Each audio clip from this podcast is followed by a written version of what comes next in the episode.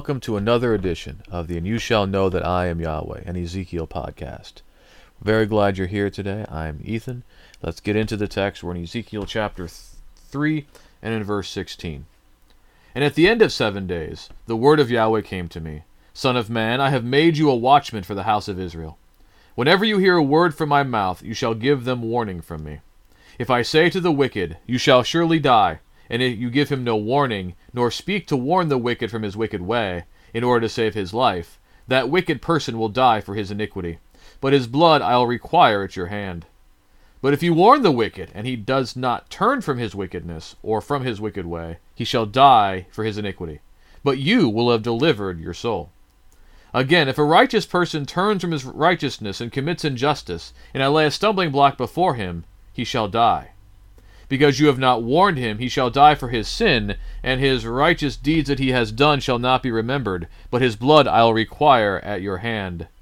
But if you warn the righteous person not to sin, and he does not sin, he shall surely live, because he took warning, and you will have delivered your soul. So you see here that begins with this idea that at the end of seven days, well, seven days from what? Well, as we'd seen in chapters 1 and 2 in the earlier part of chapter 3, seven days earlier, Ezekiel, 30 years old, was at the edge of the Chebar Canal in Babylon, where he had been in exile for five years, having been part of the exile in the days of Jehoiakim in 597. Uh, at this time, there is still a temple in Jerusalem. Zedekiah is still reigning in Jerusalem. And Ezekiel should, as a priest, begin his ministration in the temple, but he is in exile hundreds of miles from the temple. Yet Yahweh has now called him to be a prophet. He calls him in a very dramatic and vivid way. He sees a vision of the likeness of the glory of Yahweh. And he sees the cherubim and the wheels and uh, throne and the one on the throne and is overwhelmed by the experience. And he has been called to go and speak, saying, Thus says the Lord Yahweh to the people of the exiles He's not supposed to expect that they're going to listen. They are a rebellious house. They are transgressors, like their fathers have been transgressors. They're not going to listen to him. Uh, but God is strengthening and sustaining him to go and tell them his message. And so that vision was seen, and for seven days, uh, Ezekiel sat dumbfounded among the uh, exiles along the Chebar Canal. And after this seven day period, God now speaks to him again.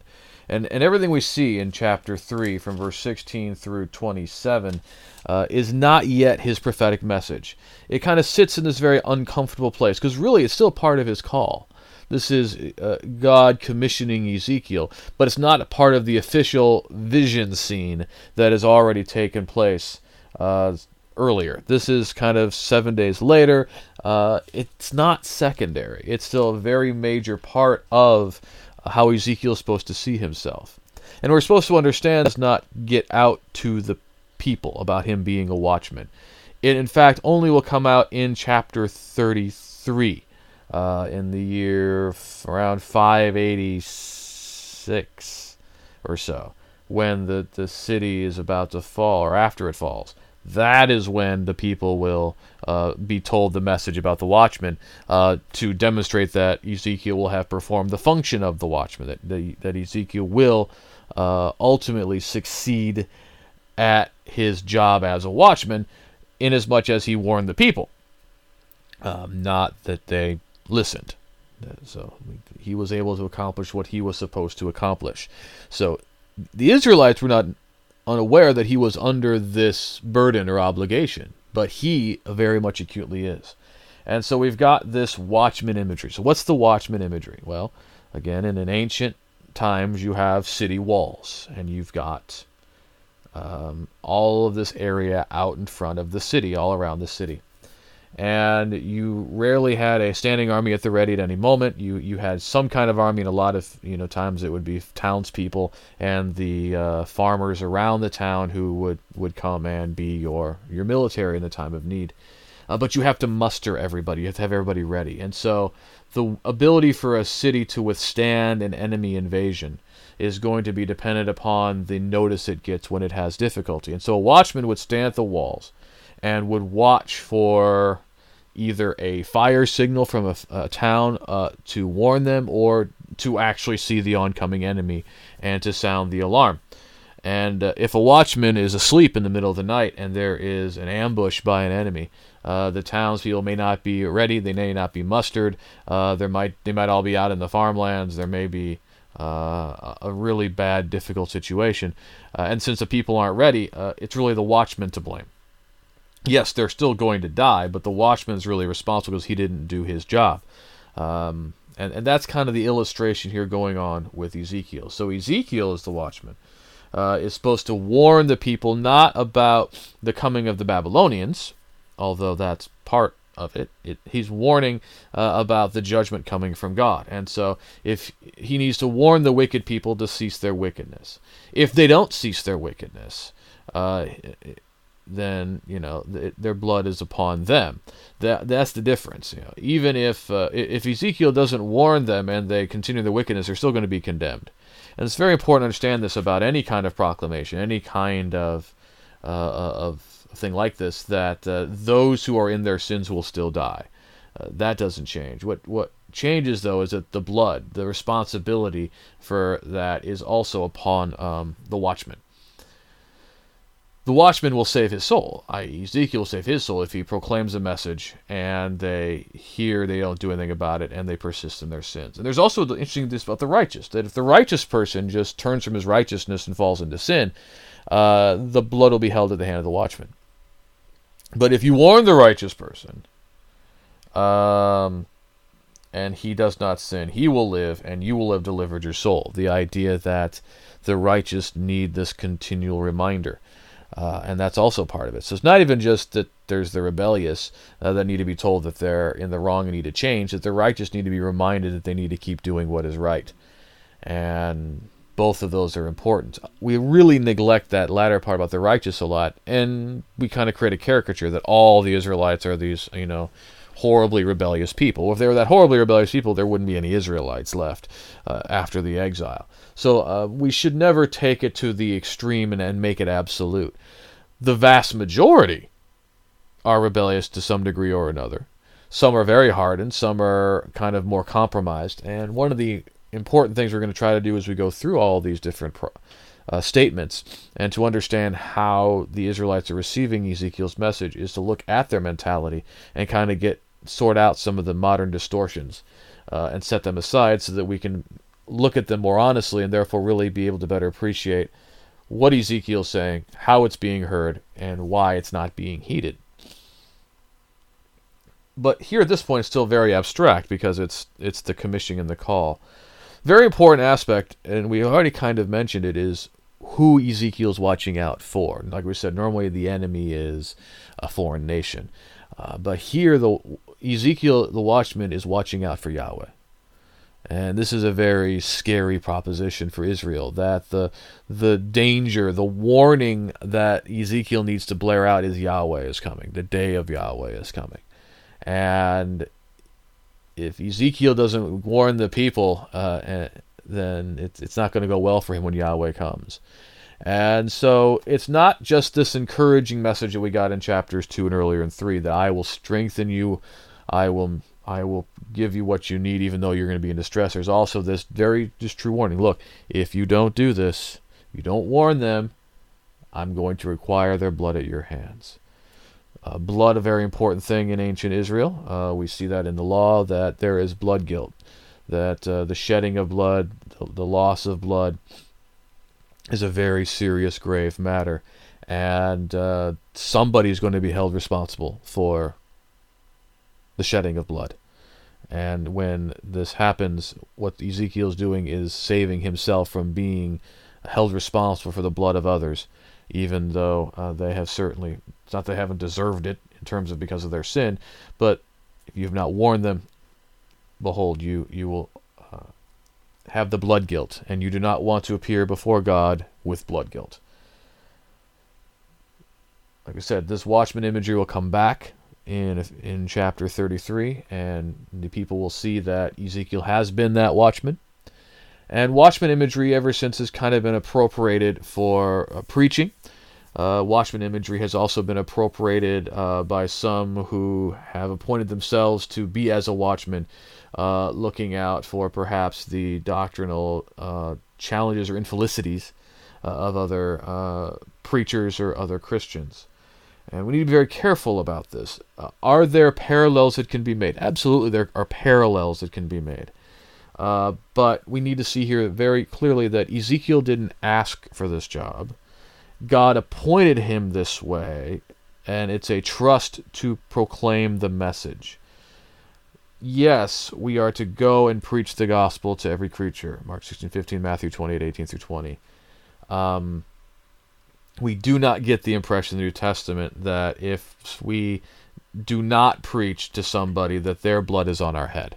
Uh, that particular burden is not explicitly given to us. We should not, therefore, act like we have no responsibility. If we truly love somebody, we're going to tell them about Jesus because we do not want them to uh, have to stand before their God without having been cleansed by the blood of Jesus. And we might very well be condemned as unloving toward our fellow man, or having capitulated to fear, or having been ashamed of the gospel. Those are very possible judgments if we do not tell other people about Jesus. But that's not exactly the same as being guilty of their uh, blood guilt because we did not tell them. And that burden is not explicitly imposed upon Christians in the New Covenant. And uh, of course, a very strong warning anybody who would decide to stand up and decide they are going to become the uh, watchman for uh, doctrinal fidelity and accuracy. Uh, very strong warnings in Romans 14 and James 4 about becoming the judges of your fellow uh, Christians. That uh, when you become a judge, you're no longer a doer, but a judge. And all of us will stand before the judge. Uh, we will all stand or fall before our master. That does not mean that we have no obligation toward one another to remind one another of, of the sound doctrine in Jesus. That if we do see somebody who uh, begins teaching certain consistent with the gospel, that we do not try to encourage them and talk to them about that. And if they refuse to change, to uh, uh point out to other people that what they are saying is not consistent with the gospel of Christ. That's not to deny uh, the importance of some of that work. It is the danger in deciding that we can be the watchman, uh, because then the question is who's watching the Watchmen, And what happens if the watchmen themselves have an unhealthy view of things? And that, unfortunately, uh, kind of goes with the territory because those who would appoint themselves as watchmen uh, generally should be watched themselves because if you are in a healthy place with your doctrine and with your work, uh, your hands are full trying to uh, encourage the Christians where you are and to tell other people in there about Jesus, and you just don't have the time, energy, and, and investment ability to be as concerned about what everybody else is doing and that's that's generally true with a lot of things. That there are people who are out busy doing things, and then there are people who are uh, going to point themselves as supervisors for everybody else and uh, the Lord has established in His church that there are to be elders over uh, individual congregations. They are the the supervisors. Uh, he has not established in His wisdom a uh, individual coterie of uh, evangelist preachers or elders to kind of decide things for everybody. And uh, we should perhaps heed that wisdom and value it and uh, certainly not desire to be appoint to appoint ourselves as as, as watchmen for the brotherhood, and be uh, somewhat concerned about those who would. Carrying on, uh, in verse 22, and the hand of Yahweh was upon me there, and he said to me, Arise, go out into the valley, and there I will speak with you. So I arose and went out into the valley, and behold, the glory of Yahweh stood there, like the glory that I had seen by the Chebar canal, and I fell on my face. But the Spirit entered into me and set me on my feet, and he spoke with me and said to me, Go, shut yourself within your house. And you, O Son of Man, behold, cords will be placed upon you, and you shall be bound with them, so that you cannot go out among the people. And I will make your tongue cling to the roof of your mouth, so that you will be mute and unable to reprove them, for they are a rebellious house. But when I speak with you, I will open your mouth, and you shall say to them, Thus says the Lord Yahweh. He who will hear, let him hear, and he who will refuse to hear, let him refuse, for they our rebellious house. So Ezekiel is apparently in his house, and or in this area of the people, and then he is asked to go out again. He goes to the valley. He sees again the the, the glory of Yahweh, like he saw uh, earlier, and he is um, given two charges. He is to shut himself within his house, and he's going to have cords placed upon him. He's going to be bound. We would say he would be under house arrest. And his tongue will stick to the roof of his mouth. He will not be able to speak to the people except the words of Yahweh. When he, when Yahweh uh, wants him to speak, he will then be able to speak. And uh, this is a sign act for the house of Israel. He is going to be bound because they are a rebellious house. He's not able to reprove them because they will not listen. Um, there are some commentators who very bizarrely just can't accept that this is a long term thing. Nothing in the text suggests that Ezekiel leaves his house again or speaks again, save the words Yahweh gives him, until the moment in chapter 33 when his tongue is loosed. And even after 33, uh, it's possible that he's able to go out again among the people, uh, but there's no explicit evidence of that. In fact, we're going to see that the elders of, of, of Israel sometimes visit him in his house. Very much strongly suggesting that, yes, he is under house arrest.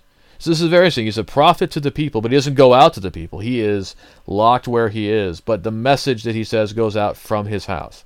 How does that work? Who knows? Maybe he's up on his porch and he speaks the word out. Uh, maybe he's on the roof of his house doing it. Maybe he's out the window. People come and hear it. Um, we aren't there. Not a whole lot is said. Um, but the fact that this theme comes up again, the fact that in chapter 24, when the siege of Jerusalem begins, he is told, when the siege is ended and, the, and it's all over, somebody will come and visit you, and then your tongue will be loosed and you will speak again. And then it actually is fulfilled, and marked as fulfilled in chapter 33. Will strongly suggest that throughout this whole time, the only words that Ezekiel is going to speak are the words Yahweh gives him to speak. And otherwise, he is mute. He can only communicate by signs or writing and he is bound, not in terms of truly like with ropes tied around his arms or something, but that he is constrained to stay within his house uh, for, as far as we can tell, at least the next seven years, maybe even longer. Uh, we can't know for certain, but these are the beginning of the acts, and as we carry on, it will become chapter four, which is um, a continuation of this call um, on the seventh day. Uh, we will begin to see the kind of sign acts that he's going to do in order to communicate a message to Israel. And so, all of this again, we've we've had the the original call, and then seven days later we have a second kind of uh, a, uh, a, second appearance at least, and and almost a second type of calling uh, that kind of adds here extra message that you are going to go and you're going to proclaim this message, but you're not really going to proclaim the message. You're going to stay where you are and you will speak the message. And whether they hear, they hear. If they don't, they don't. Uh, but you've done your job. Um, and they will know that uh, they have heard the words of a prophet in their midst.